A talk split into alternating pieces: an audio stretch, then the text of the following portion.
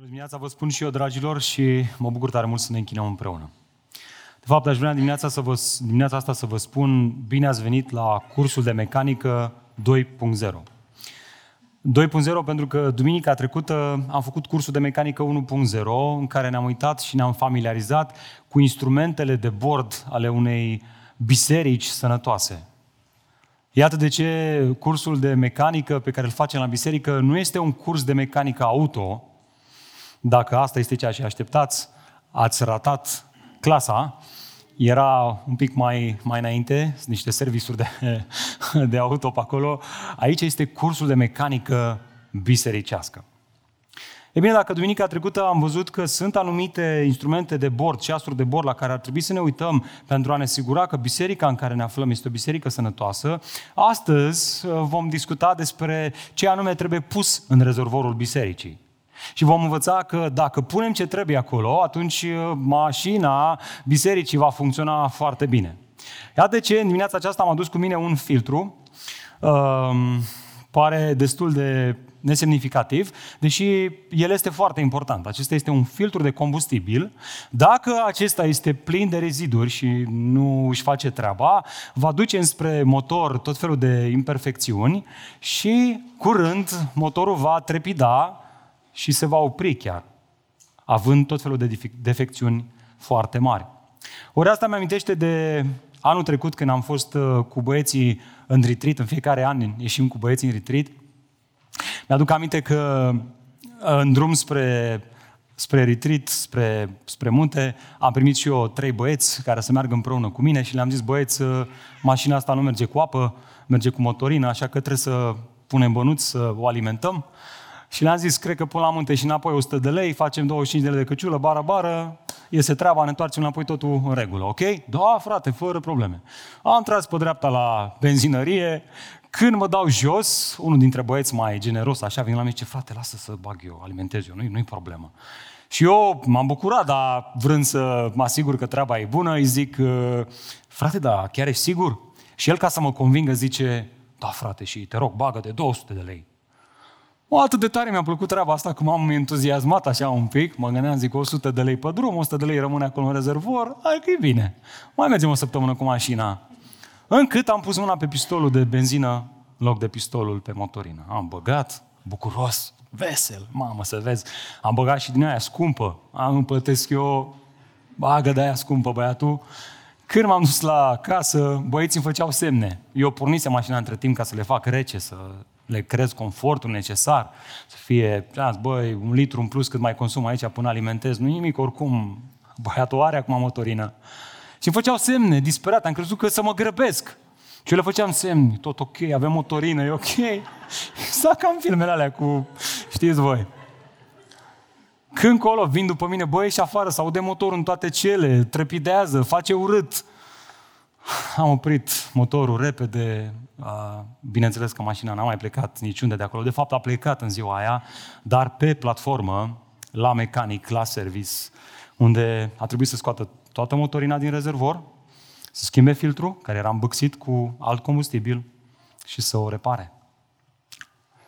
E bine, așa am învățat că dacă pui ce nu trebuie în rezervor, dacă pui un alt fel de combustibil decât cel pe care constructorul l-a gândit pentru mașina respectivă, curând vei avea probleme. De asemenea, același lucru se întâmplă și dacă pui combustibilul care trebuie, dar dacă are impurități combustibilul și dacă filtrele nu sunt schimbate, tot vei avea probleme. Ei bine, dragilor, aș vrea să vă întreb. Dacă miercuri dimineață v-ați întâlnit cu un coleg, cu un prieten și v-ar uh, întreba care este combustibilul care alimentează o biserică locală? Un credincios autentic, care îl ține în mișcare. Ce, ce ați spune? Care ar fi răspunsul imediat pe care îl ați da? Ha? Te întâlnești cu cineva ce spune, băi, așa cum în viață, ca un lucru să funcționeze, trebuie să-l alimentezi, vezi trupul uman, trebuie să-i dai mâncare și apă, la fel și credința. Ca să funcționeze, trebuie să o alimentezi cu ceva. Cu ce o alimentezi tu? Cu ce te încarci tu de trăiești o astfel de viață de credință? Ce ai răspuns? E bine, atunci când te uiți în Noul Testament, vezi că răspunsul fără ezitare este acesta. Învățătura sănătoasă.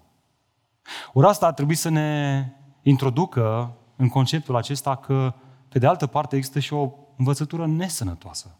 Și dacă învățătura sănătoasă îmi ține organismul funcțional, fie al meu ca și credincios, ci, ci și al bisericii, învățătura nesănătoasă mă va îmbolnăvi. Suntem noi oare conștienți de asta? Iată de ce Iisus însuși, Dumnezeu întrupat. Da, Iisus nu este un personaj istoric, punct. Este persoana cu mare, este Dumnezeu întrupat. Cuvintele Lui sunt cuvintele Lui Dumnezeu. El, Hristos, spunea ucenicilor săi, fiți atenți, fiți atenți și păziți-vă de aluatul fariseilor și al saducheilor. Așa, prin aceste cuvinte, au înțeles ucenicii că el nu le zisese să se ferească de drojdia pentru pâine, ci de învățătura fariseilor și a saducheilor. Învățătura lor era problema. Și uite așa ajungem în anul 2021. Astăzi, uh, nu e așa? Noi credincioși ne considerăm deschiși la minte. Și uite așa, pare că am eliminat filtrele. Le-am scos afară din rezervor. Și băgăm în rezervor tot ce se poate. Ai și tu o idee? Hai să te ascult. Ai și tu o idee? Zi și tu. Și tu ai o idee? Hai frate, zi și tu. Că vreau să au, eu sunt deschis la, la minte, eu, eu citesc orice, eu ascult orice, eu nu am nicio problemă, eu sunt un alt fel de credincios. Ăsta mai modern, așa, mai la zi. Și băgăm în rezervorul minții noastre orice. Nu știm să filtrăm între învățătura sănătoasă și cea plină de reziduri. De fapt, știți ce?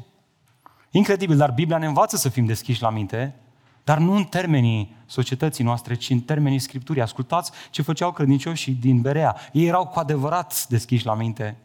Iată cum îi descrie doctorul Luca. Aceștia aveau o minte mai deschisă decât cei din Tesalonic. Cum, Pavel? Cum erau credincioșii ăștia cu o minte mai deschisă?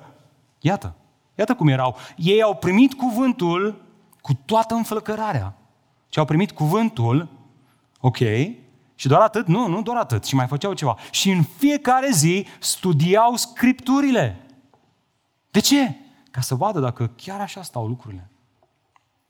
Asta înseamnă să fii cu adevărat deschis la minte, înseamnă să examinezi, înseamnă să studiezi, înseamnă să fii atent, să fii, să fii un cercetător atent la tot ceea ce auzi. Nu iei tot ce auzi și bagi în rezervorul minții tale.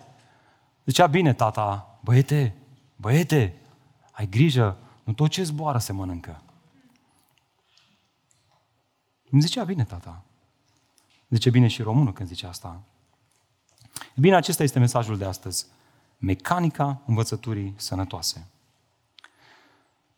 Dar vedeți voi, avem o mare problemă aici. Și aș vrea să mă ascultați cu mare atenție. Știți care este problema noastră?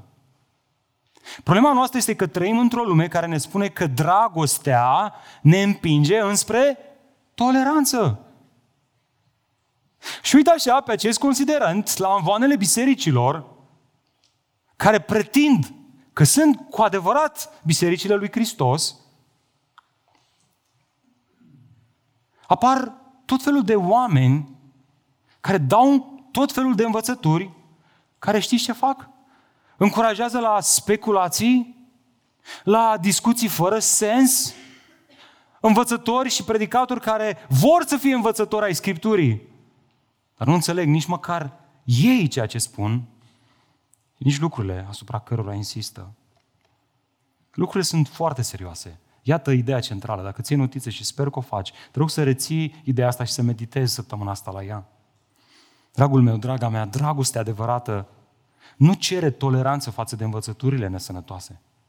Și știți ce face dragostea adevărată? Poruncește să fie îndepărtate de urgență.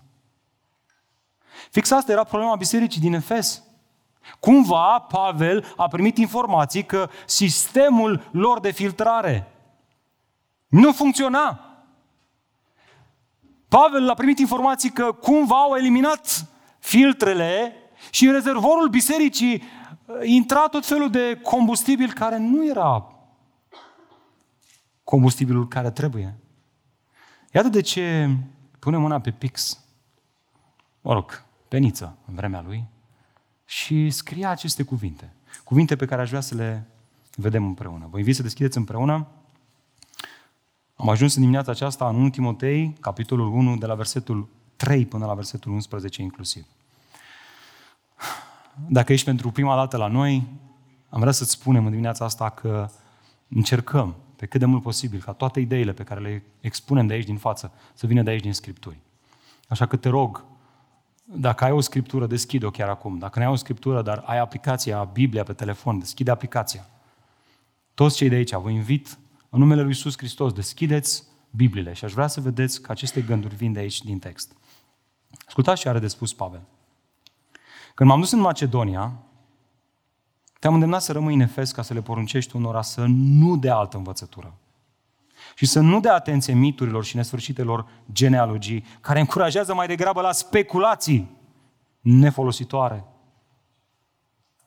decât la lucrarea lui Dumnezeu prin credință. Scopul poruncii este dragostea, care vine dintr-o inimă curată, dintr-o conștiință bună și dintr-o, dintr-o credință fără ipocrizie. Unii? Păi unii, unii s-au abătut de la acestea. Așa cum s-au abătut unii și astăzi. Și s-au întors la flecăreli. Adică discuții inutile. Ei vor să fie învățători ai legii, dar fără să înțeleagă nici ce spun, nici lucrurile asupra cărora insistă. Într-adevăr, știm că legea este bună dacă cineva o întrebuințează legitim. Știm de asemenea că legea nu este făcută pentru cel drept, ci pentru cel fără de lege și pentru cei răzvrătiți, pentru cei neevlavioși și pentru cei păcătoși, pentru cei lipsiți de sfințenie și pentru cei lumești, pentru ucigași de tată și pentru ucigași de mamă, pentru ucigași de oameni, pentru curvari, pentru homosexuali, pentru negustorii de sclavi, pentru mincinoși, pentru sperjuri și pentru orice altceva care se împotrivește învățăturii sănătoase, potrivit cu Evanghelia slavei fericitului Dumnezeu, care mi-a fost încredințată mie. Amin. Dragul meu frate și dragul, draga mea soră, prieteni dragi, stăm înaintea una dintre cele mai importante texte ale Scripturii. Ascultă-mă cu mare băgare de seamă. Dacă ratăm să înțelegem acest pasaj, am ratat să înțelegem creștinismul. Nu e deloc de joacă. Nu știu ce planuri ai în duminica asta, nu știu la ce fuge mintea, ascultă-mă cu mare atenție. Ai ratat învățătura pe care o dă Pavel aici, ai ratat credința creștină. Ai deviat, ai anulat filtru și ai lăsat în mintea ta informații care nu sunt conform cu adevărul sănătos al lui Dumnezeu. Foarte curând te vei îmbolnăvi, dacă nu cumva chiar te-ai îmbolnăvit. Iată de ce ciulește urechile. Și nu doar atât. Pleacă-ți inima în rugăciune înaintea Domnului, ceea ce vă invit să o facem chiar acum.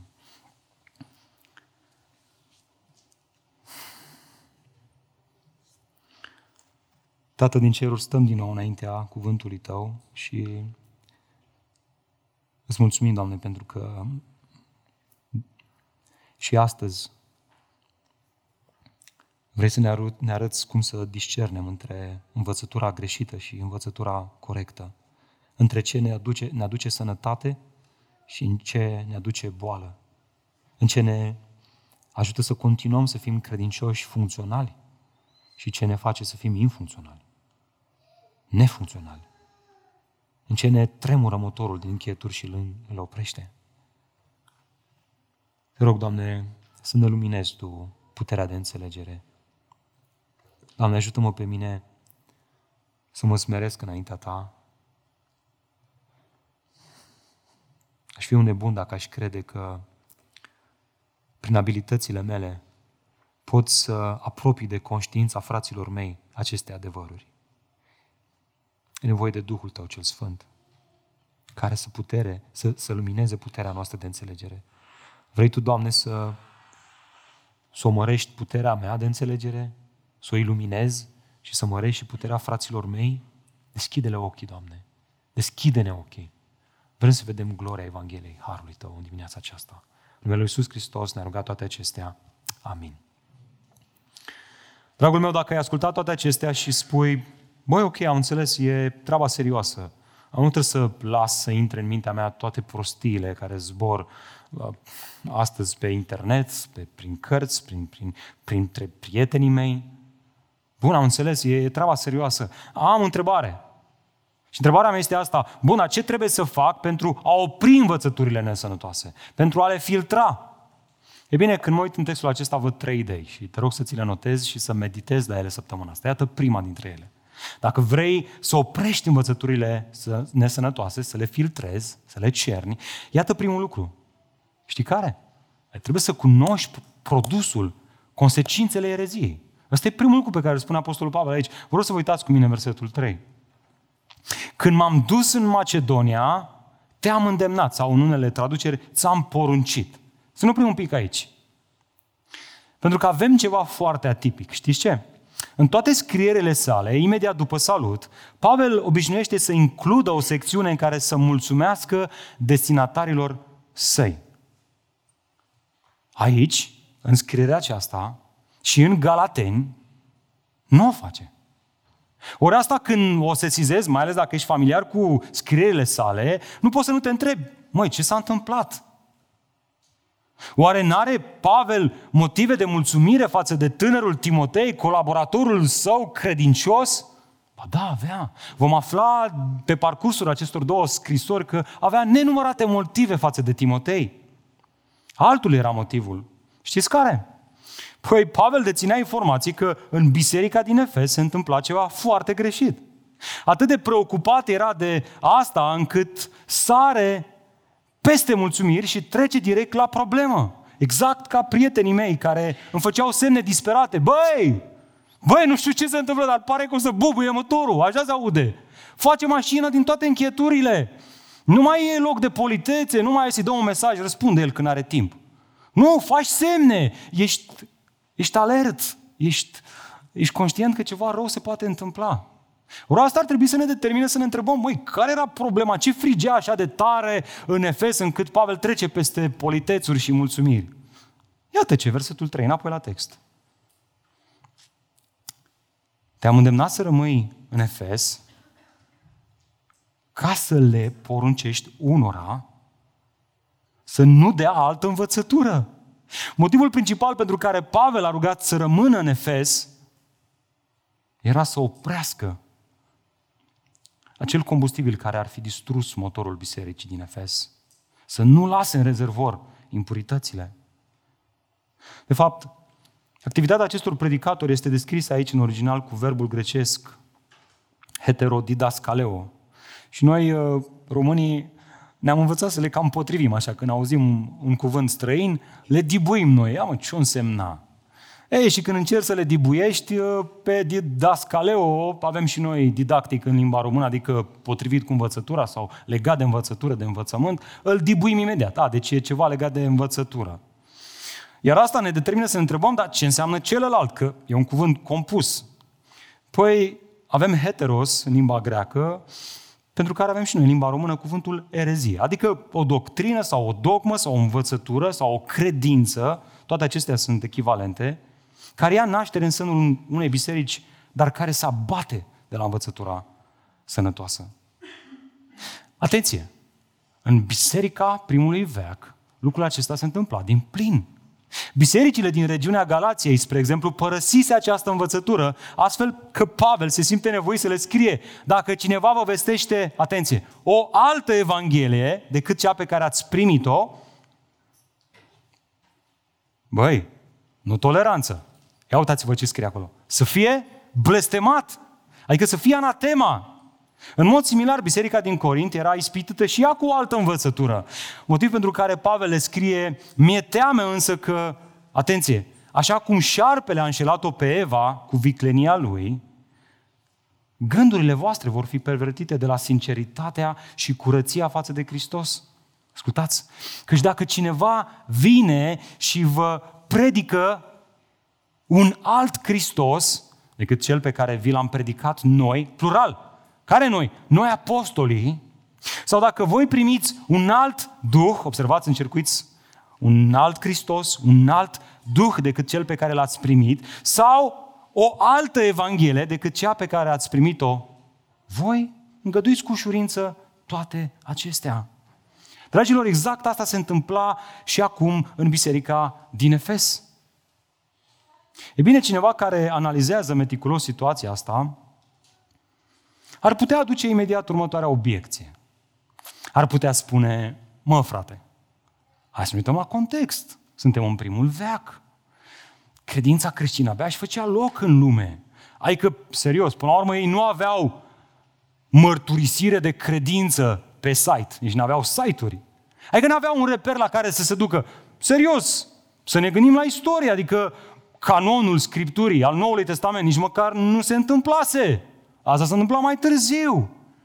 Iată de ce mai derapau și ei, mai alunecau și ei, căci nu aveau o dogmă, o credință, o doctrină. Doctrinele astea sunt ceva inventat acum recent. Ei nu aveau așa ceva. Ei nu aveau un reper, o învățătură sănătoasă la care să ducă. E bine, acest lucru pur și simplu este o minciună. Dogma creștină, adevărată, ascultă-mă, nu era în construcție, ci fusese deja construită prin învățăturile lui Isus și apostolilor săi. Iată de ce pe parcursul Noului Testament găsim nenumărate referiri la această învățătură, la această credință. Și îmi place foarte mult cum comentează John Stott acest aspect. Ascultați ce spunea el. Citez. Este denumită credința, adevărul, calea, învățătura sănătoasă sau Evanghelia. În aproape fiecare din aceste expresii, substantivul este precedat de un articol hotărât, indicând prin asta faptul că în acea perioadă, secolul I, exista deja un corp de doctrină care era un standard convenit prin, către toate, care to- prin care toate învățăturile puteau fi testate, evaluate și judecate. Și care? Învățătura lui Hristos și apostolilor săi. Și vedeți, dragilor, pentru Apostolul Pavel, chestiunea asta era ceva nu doar specială, dar era și foarte personală.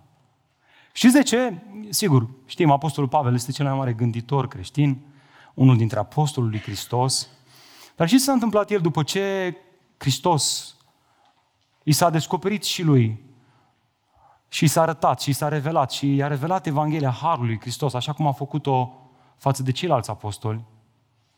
Acesta a plecat în misiune, în călătorii misionare și a început să planteze biserici peste tot în lume. Biserică după biserică, în timp ce suferea, în timp ce era prigonit, în timp ce adesea era biciuit, era scuipat, era bătut, împroșcat cu pietre, scos afară din cetate în bătaie, adesea în lipsuri, adesea pe mare, uh, pierdut pe undeva prin mare, nu știa încotro se va îndrepta.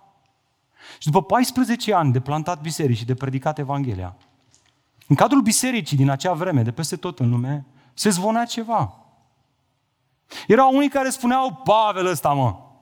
Băi, ne dă bătaie de cap, mă, Pavel ăsta. Băi, el predică o altă învățătură. Ne uităm la apostolii de la Ierusalim. Ăștia au o învățătură care este, se pare, diferită de a lui Pavel. Mă lăsați-ne cu Pavel. Ăsta e un apostol fals.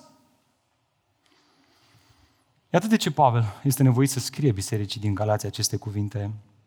Ascultați chiar cuvintele lui de apărare în fața acestei acuze. Apoi, după 14 ani, m-am suit din nou la Ierusalim cu Barnaba, luându-l și pe Titus cu mine. Atenție! M-am suit acolo, nu de capul lui, ci în urma unei revelații, a unei descoperiri. De ce, Pavel? De ce ai făcut asta? Și le-am arătat Evanghelia pe care o vestesc eu printre neamuri. Ba mai mult, le-am arătat-o în particular celor recunoscuți drept conducători, ca nu cumva să alerg sau să fie alergat în zadar. Concluzia la această analiză, la această confruntare, la această verificare cu apostolii de la Ierusalim, ascultați, cei ce păreau a fi ceva, orice ar fi fost ei, nu-mi pasă, pentru că Dumnezeu nu se uită la fața omului. Ei, cei recunoscuți drept conducători, nu mi-au adăugat nimic. N-au schimbat cu nimic. Au confirmat că Evanghelia pe care o predicam eu era Evanghelia pe care o predicau ei. Că în vremea respectivă era o singură Evanghelie, nu mai multe Evanghelii. Un singur reper, o singură credință, o singură cale înspre Tatăl. Una singură. Doctrina lui Pavel era și doctrina celorlalți apostoli de la Ierusalim. Iar acesta este un moment bun să ne întrebăm, bun, dar care era problema, mă, frate? Ce atâta vâlvă, ce atâta discuție pe tema asta? Da, ok, bine, era o singură învățătură. Dar care era miza, care era problema în perioada respectivă? Înapoi la text. Ia uitați-vă, versetul 4. Să le poruncești unora să nu dea altă învățătură. De ce? De ce să nu dea altă învățătură? Și să nu se țină de mituri și de nesfârșite genealogii, care încurajează mai degrabă la speculații decât la lucrarea lui Dumnezeu prin credință. Dragilor, ce se întâmplă când te abați de la adevăr și o iei pe propriile tale gânduri omenești? Observați în text. Speculații, mituri, basme, legende. De ce? Deoarece atunci când predai o altă învățătură, una diferită de cea a apostolilor, rezultatul poate fi dezastruos. O spune Pavel aici, încurajează mai degrabă la speculații decât la lucrarea Dumnezeu prin credință. Iată prima lecție pentru noi, biserică. Pot ști dacă o biserică se va implica sau nu cu adevărat prin credință în lucrarea lui Dumnezeu, în funcție de învățătura cu care este alimentată. Dragilor, biserica noastră a afirmat încă de la început că este importantă învățătura sănătoasă. Că este important să ne întoarcem la Scripturi și să ne, ne evaluăm gândirea în lumina Scripturilor. Dar ascultați, motivația noastră din spate nu este ca să umplem mintea cu învățătură și să ne mândrim față de alte biserici că noi știm mai bine. Nu asta este motivația noastră. Ci motivația noastră, a bisericii, a prezbiterilor acestei biserici, este să ne asigurăm că lucrarea și credincioșii se implică în lucrare în baza unei credințe în Evanghelie, nu în baza unui sistem religios care ne împinge să facem ceva ce nici noi nu știm ce facem. De fapt, dați voie să aplic ceea ce tocmai am învățat într-un mod chiar mai accentuat. Este tare frică că sunt multe biserici în care și dacă nu mai predici Evanghelia 5 ani de zile, ele funcționează fără nicio problemă. Oamenii continuă să se implice în lucrarea pe care o numesc ei a lui Dumnezeu. Atât de bune am devenit la a pune biserica într-un sistem și într-o organizare care să funcționeze atât de bine încât oamenii să vină, să continue să vină, să continue să dea, să chiar să slujească, dar nu prin credința în Evanghelie care duce la lucrarea Dumnezeu, ci prin Credința într-o biserică, într-un sistem, într-o atitudine religioasă. Dragilor, e foarte trist. E foarte trist. Haideți să aplicăm chiar mai profund de atât. Te întreb, pe tine, care spui că ești un credincios. Ești implicat în lucrarea lui Dumnezeu datorită credinței tale în Evanghelie? Sau m-am născut într-o familie de credincioși, am mers la facultate, n-am mai mers la biserică, dar după aia mi-am amintit că, băi, era mișto la biserică, adică, pe bune, oamenii sunt așa, îți dau cafea pe gratis, uh, îți fac cu mâna la intrare, adică te mai și îmbrățișează. Păi, social așa e chiar un loc ok în care să mergi. Și așa am venit și eu la biserică, m-am întrebat dacă sunt botezat M-am, mă mai știam dacă eram botezat, m-am amintit că, bă, da, parcă m-am botezat. Nu mai știu că m-am botezat când eram mic sau că m-am botezat, m-am botezat când eram mai mare, dar n-am, n-am înțeles nici eu ce am făcut acolo. Mă rog, m-am botezat. Da, deci sunt creștin. Și apoi continuăm să ne alimentăm cu tot felul de chestiuni, nici noi nu știm ce. Ba știm, umanism, secularism, dezvoltare personală, și ne mirăm că începe motorul să tremure, ne mirăm că lipsește viață, ne mirăm că tragem de noi, ne mirăm că experimentăm un creștinism sec, letargic și lipsit de viață. Ce ironic. Frate, cred că am înțeles pericolul ereziei. Să acum, eu am o altă întrebare. Măi, Serios, până la urmă, care e scopul învățăturii sănătoase? Care e miza? Dacă ar fi să aprofundăm subiectul, Care e scopul? E bine, dacă îți pui întrebarea asta, să știi că e o întrebare excelentă, căci despre asta urmează să vorbească Pavel în continuare. Ce trebuie să facem pentru a opri învățăturile nesănătoase în al doilea rând, la fel de important, este că trebuie să cunoaștem scopul doctrinei sănătoase. Trebuie să cunoaștem pericolul ereziei, dar în al doilea rând trebuie să cunoaștem scopul doctrinei sănătoase. Uitați-vă cu mine în versetul 5. Surați, scopul unei astfel de porunci.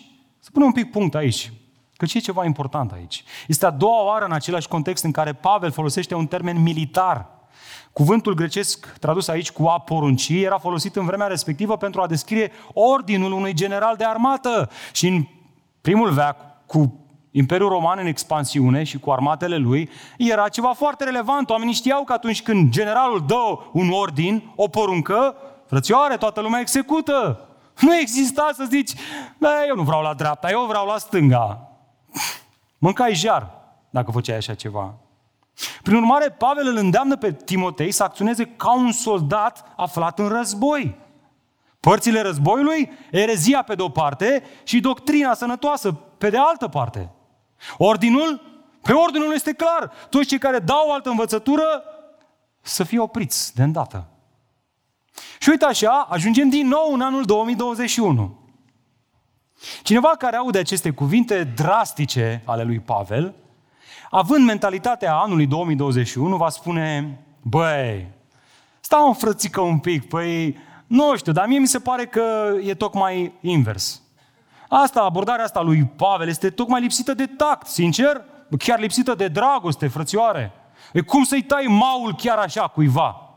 La asta mă să-și pună părerea, mă, pe ce? Până la urmă nu e așa? Fiecare cu părerea lui. Iată ce scria John Stott în anul 2001, acum 20 de ani, apropo de asta. Ascultați cuvintele acestui om care merită consultat.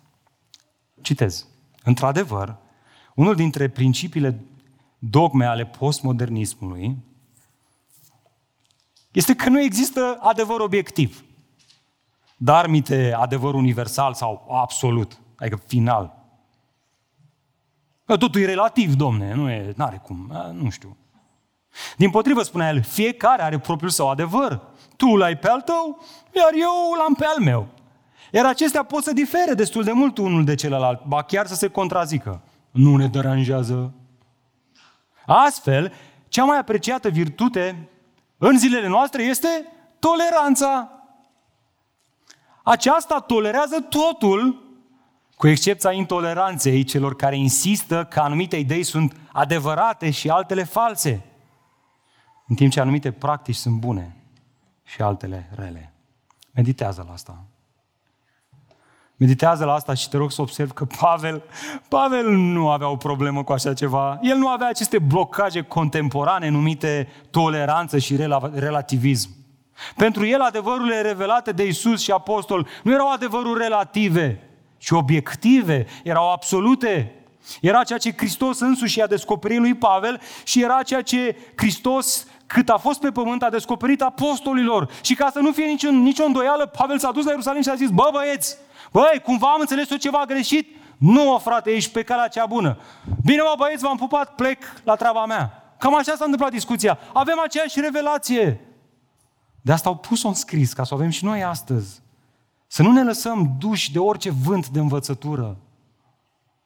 Dar de ce, măi frate? Care-i miza? Care-i scopul? Din nou la text. Ia uitați-vă, versetul 5.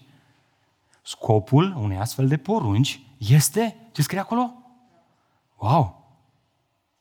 Wow! Fermitatea asta are ca și scop dragostea, care vine dintr-o inimă curată, dintr-o conștiință bună și dintr-o credință fără ipocrizie. Unii s-au rătăcit de la aceste lucruri, adică de la aceste învățături și s-au întors la flecăreli. Taie frunze la câine. Asta fac. Ei vor să fie învățători ai legii. Abar n-au. Fără să înțeleagă nici ceea ce spun, nici lucrurile asupra cărora insistă. Dragilor, am ajuns la inima discuției noastre. Nu aveți idee cât de important este ceea ce urmează. Vă rog, vă implor, încurdați-vă mințile și fiți foarte atenți la ceea ce urmează. Vă rog să observați antiteza. Aici este o antiteză pe care o generează Pavel.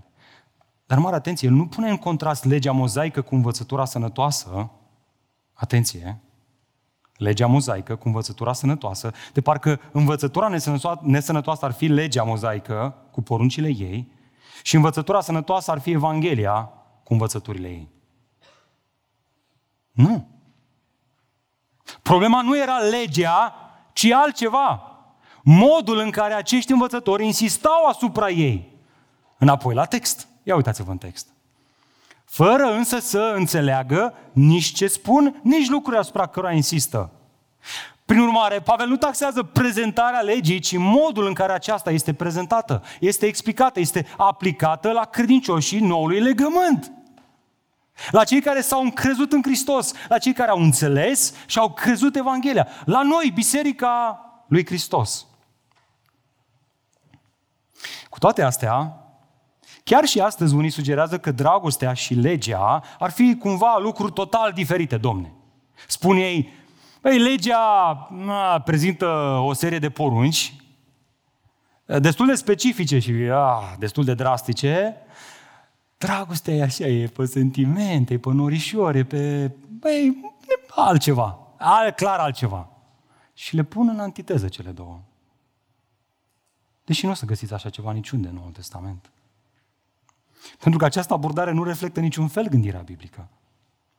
Ascultă cu atenție. Esența legii, a celor 10 porunci, este iubirea.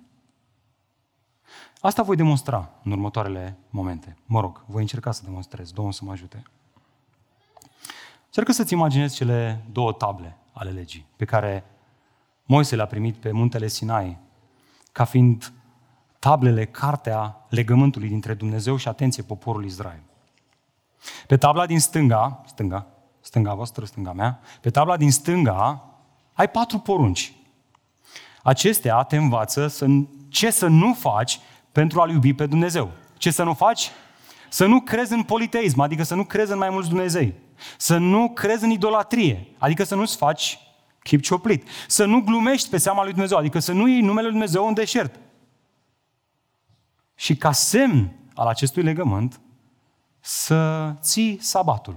Sabatul nu era atât de mult o poruncă, cât era semnul acestui legământ. Acum ne mutăm pe tabla din dreapta. Acolo Legea ne învață ce să nu facem, atenție, pentru a ne iubi aproapele. Să-ți cinstești părinții, să nu ucizi, să nu prea curvești, să nu furi, să nu minți, să nu poftești nevasta aproapelui și așa mai departe. E bine, aceste 10 porunci au fost detaliate mai târziu, ne spun rabinii, undeva pe la 613 legi. Acum, ok, până acum am fost la muntele Sinai și am analizat un pic tablele legii. Ok? Să ne imaginăm că ne urcăm într-o mașină a timpului. V-ați imaginat? Ați văzut filmul, da? Cu mașina timpului. Ne urcăm în mașina aia și vrem să derulăm câteva mii de ani și să mergem în vremea Domnului Isus Hristos. Bzzz. Ok, ați ajuns? Suntem în vremea Domnului Isus Hristos. Ei bine, fiind în preajma lui Hristos, la un moment dat vedem că un rabin, un învățător, se apropie de Isus cu o întrebare. Acesta merge la Isus și spune, Rabinule, Adică învățătorule, am o întrebare pentru tine. Măi, care este cea mai mare poruncă din lege? În vremea respectivă, repet, ei știau că sunt undeva la 613 legi. Normal că avea întrebarea asta, adică frățioare, 613 legi, e multișor, adică e destul de greu. Ia, am văzut că tu ești un alt fel de învățător, predici cu putere, cu semne, cu minuni. Poate ne ajuți în dilema asta. Ne cam greu cu 613 legi. Ai putea să rezum cumva, să ne spui care e cea mai importantă dintre toate? Vă mai amintiți răspunsul lui Isus? Este genial. Ascultați.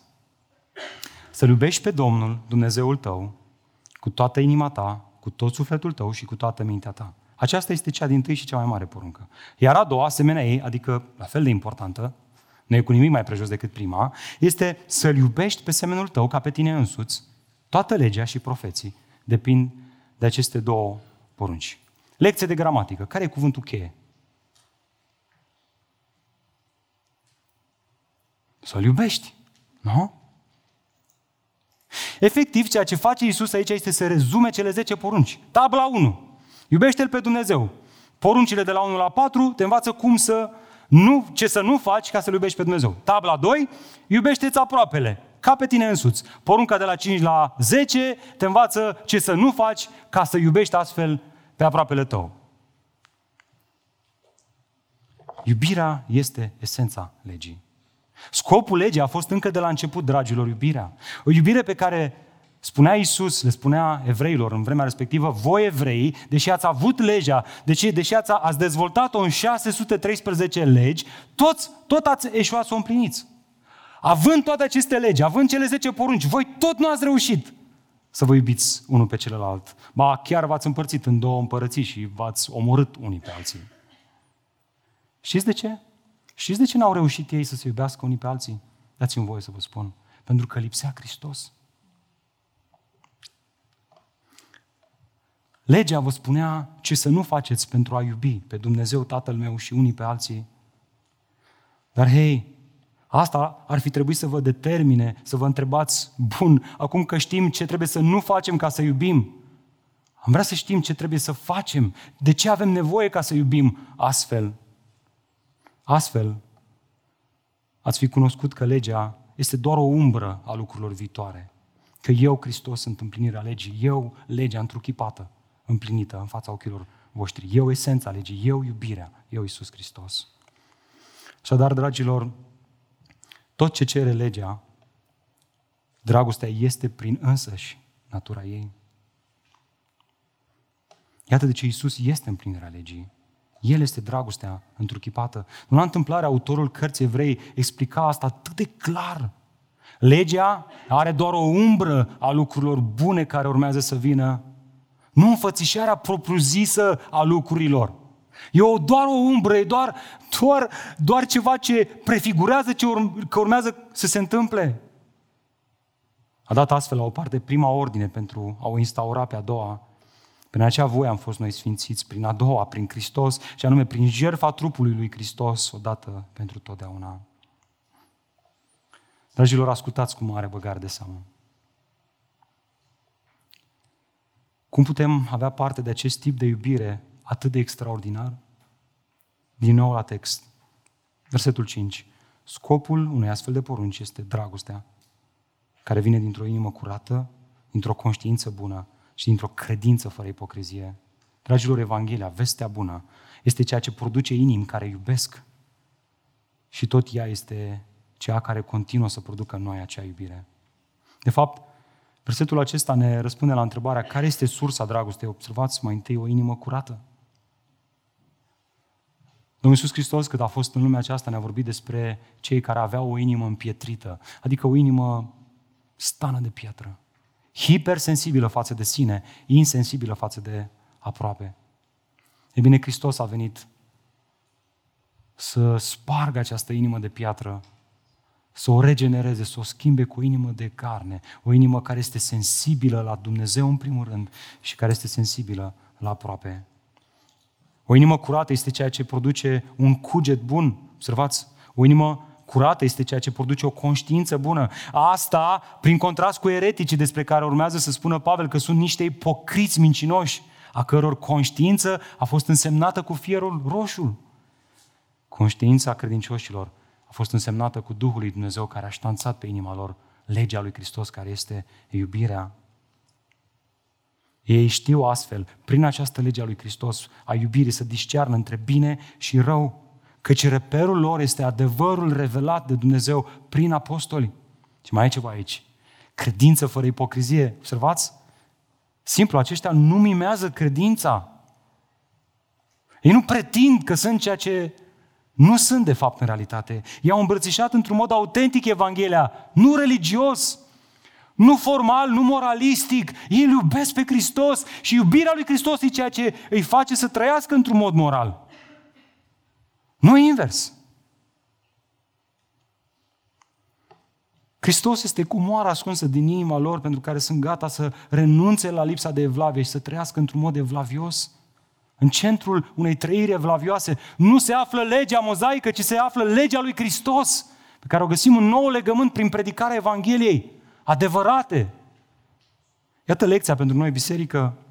Motivul pentru care o biserică trebuie constant alimentată, alimentată cu, do- cu doctrina sănătoasă constă în faptul că aceasta este singurul, acesta este singurul combustibil care aprinde și păstrează dragostea pornită.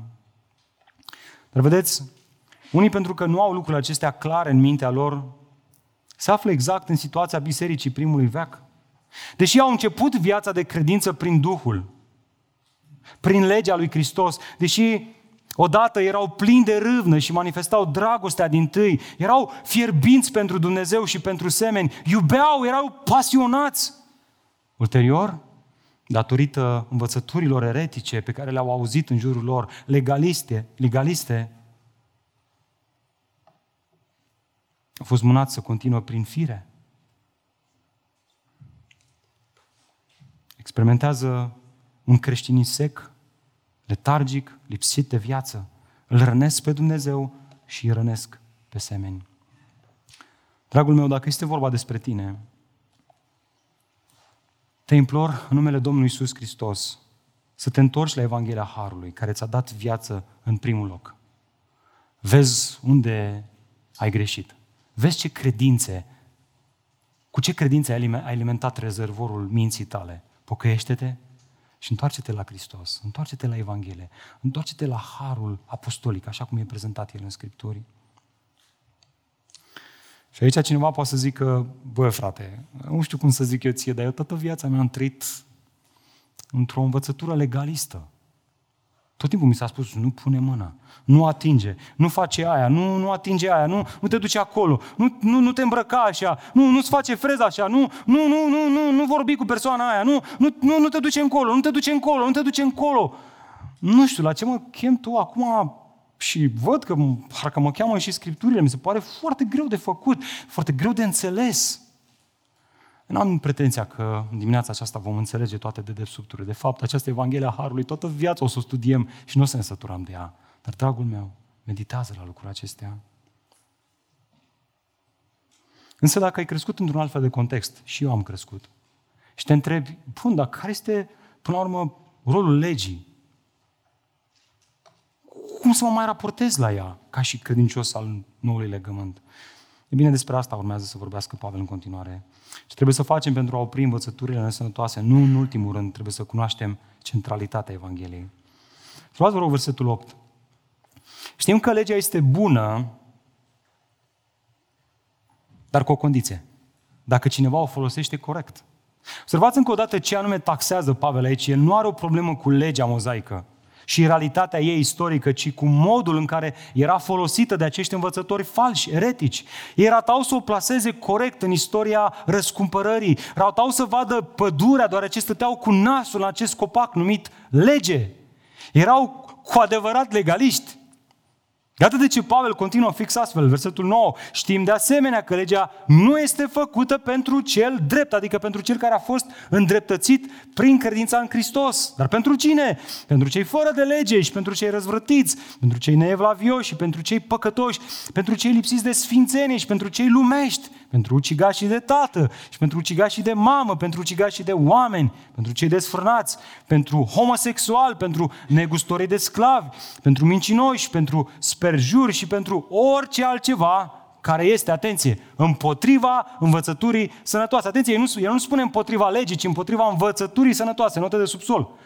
Cine este în acest context învățătura sănătoasă? Evanghelia, Harului. Toate acestea sunt împotriva Evangheliei Harului. Deci ce spune Pavel în acest verset este că legea trebuie neapărat limitată la scopul ei inițial de a răstrânge trăirea răzvrătită până când avea să vină Hristos. Ea este bună. Ea reflectă standardul moral al lui Dumnezeu. Dar nu trebuie aplicat în viața celor îndreptățiți prin credință. Aceștia au aflat că au o cale nouă. Cea despre care Pavel a vorbit deja. Știți care? Calea dragostei. Dragostea care vine dintr-o inimă curată, care vine dintr-o conștiință bună și dintr-o credință fără ipocrizie. Definiția convertirii creștine. O inimă nouă. Vrei să trăiești moral? Ai nevoie de o inimă schimbată. Cum obții o inimă schimbată? Auzind Evanghelia și crezând în ea. Duhul Sfânt lucrând în inima ta, înnoindu-ți inima. Iată de ce atunci când avem înaintea noastră un credincios care nu trăiește vlavios, care nu manifestă dragostea lui Hristos, care este certăreț, care este mândru, care este arogant, care greșește în, într-un anumit aspect. Noi tindem să credem că cel mai bun lucru pe care îl putem face este să întesim regulile, să punem mai multe reguli, să-i dăm mai multe porunci, să-i spunem ce să nu facă, să-i dăm o listă de lucruri pe care să nu le mai facă.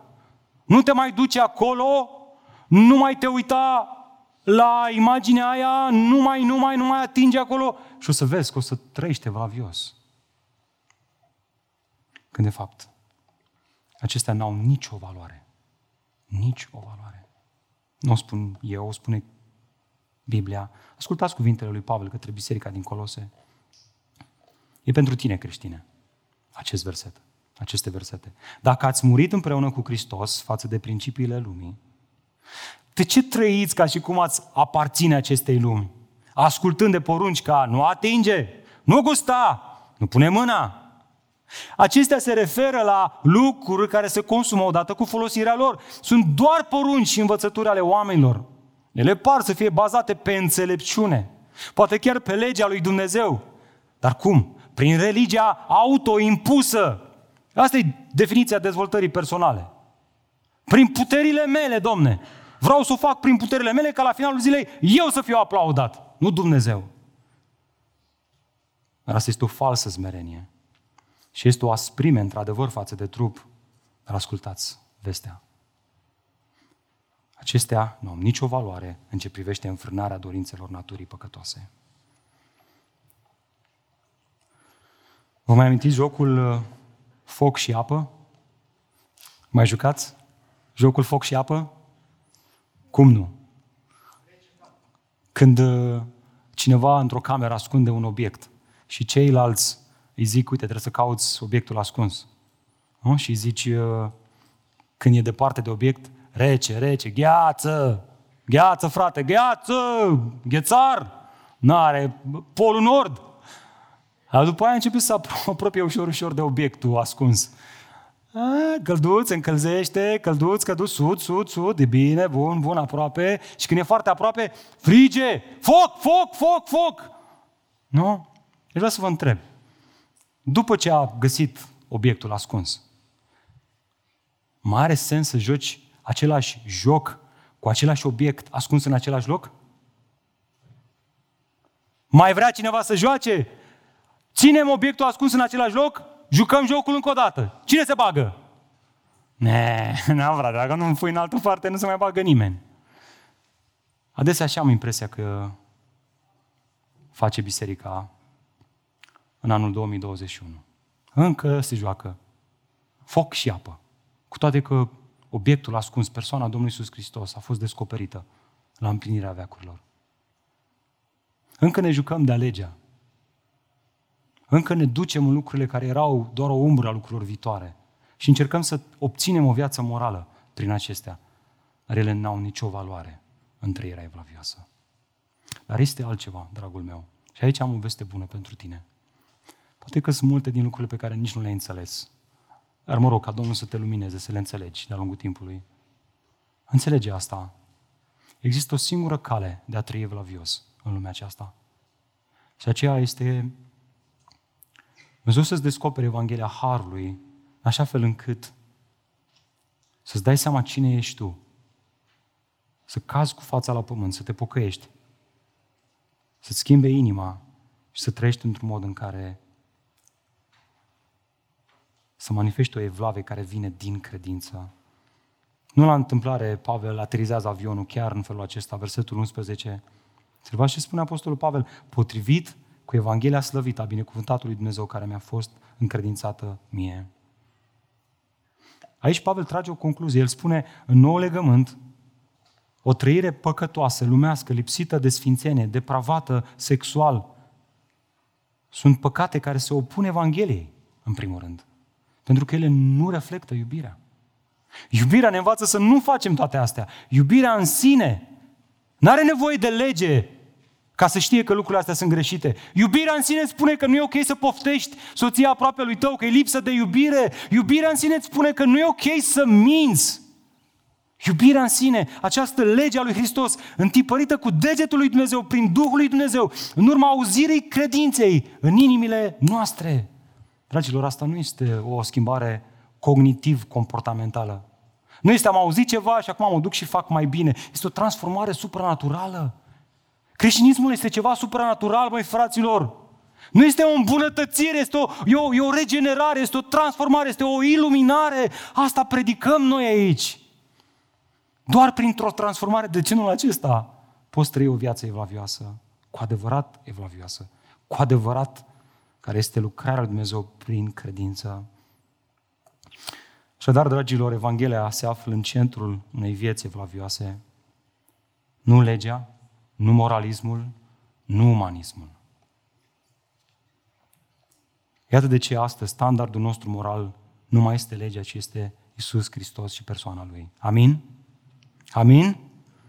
Să ne Dumnezeu. Iată lecția pentru noi. Ultima lecție din dimineața aceasta. Cel mai solid sistem de apărare și de filtrare al unei biserici locale împotriva ereziei și trăirii lumești este să fie condusă în tot ce face de Evanghelia Harului lui Hristos. Nu o să greșim cu asta, fraților, niciodată.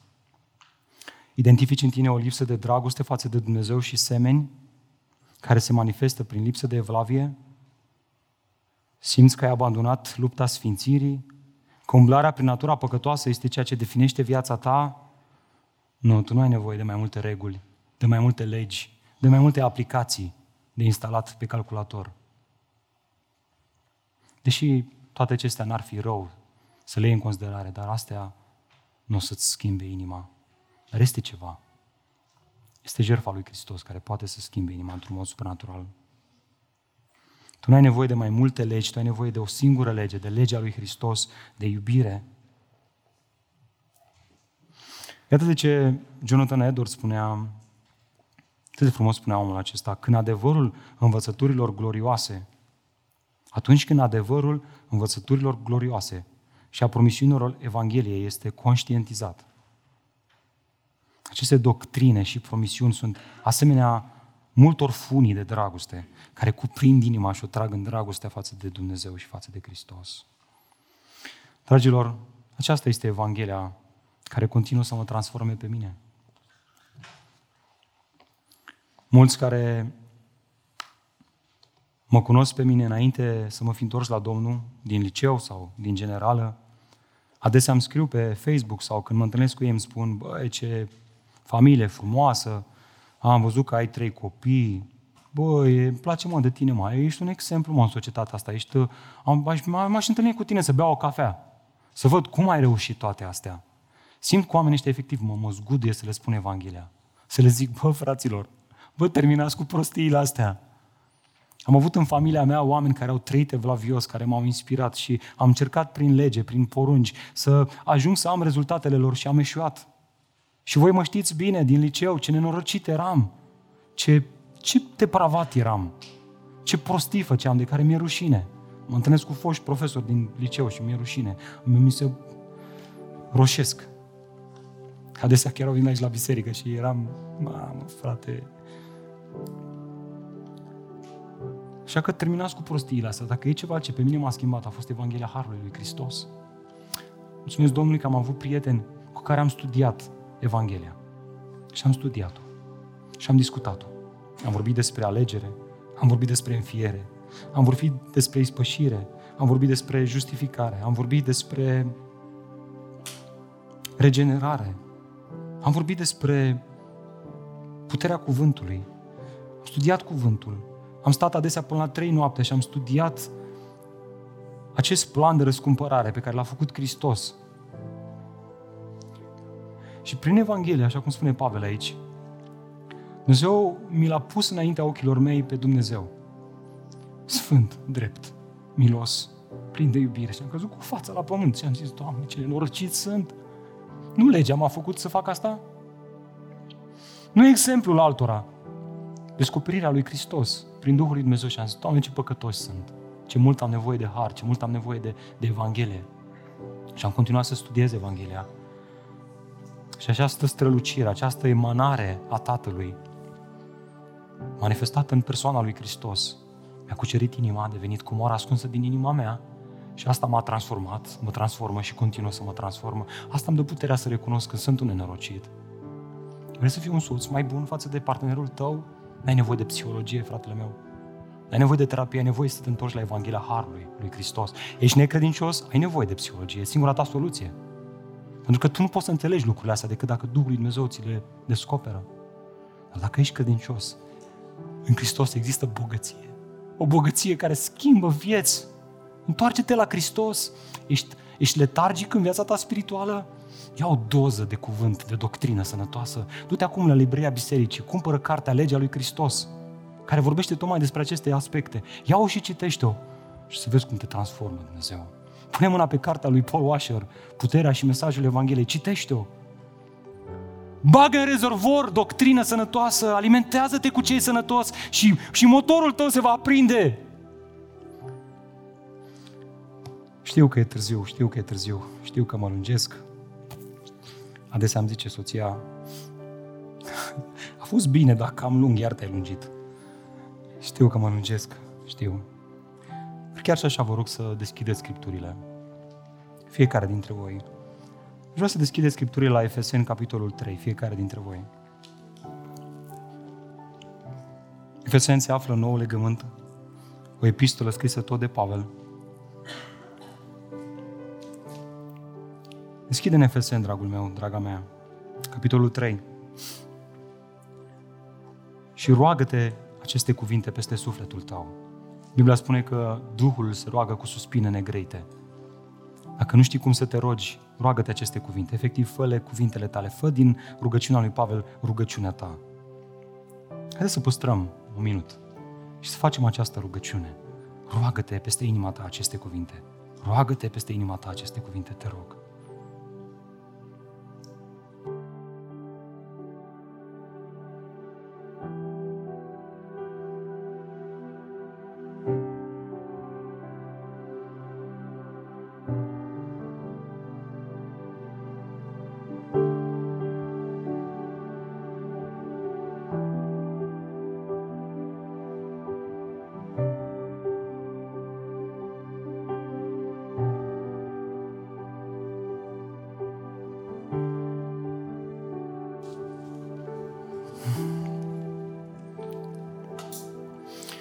Rog să îngenunchezi cu inima ta înaintea lui Dumnezeu și roagă-te asta.